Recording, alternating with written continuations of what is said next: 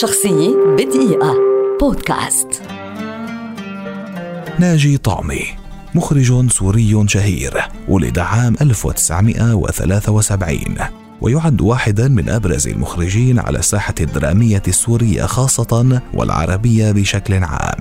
هو صاحب مؤسسة الفارس للإنتاج السينمائي والتلفزيوني متزوج من الممثلة السورية الشهيرة كندا حنا منذ عام 2013 ولهما أربعة أطفال.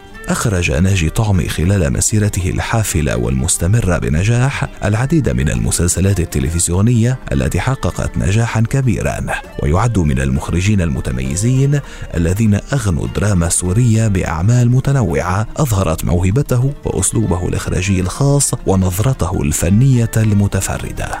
يحمل رصيده الإخراجي ما يقارب الثلاثين عملا. من أبرزها نذكر بقعة ضوء في جزئيه الثالث والسابع وصمة عار موعد مع المطر وحوش وسبايا صبايا الجزء الأول والثالث والسادس طاحون الشر صرخة روح الجزئين الأول والثاني خواتم الغربال باب الحارة بجزئيه الثامن والتاسع لست جارية المرابطون والأندلس لغز الجريمة وللعدالة كلمة أخيرة.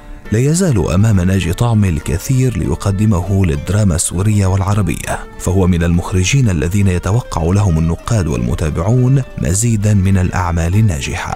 شخصية بدقيقة. بودكاست.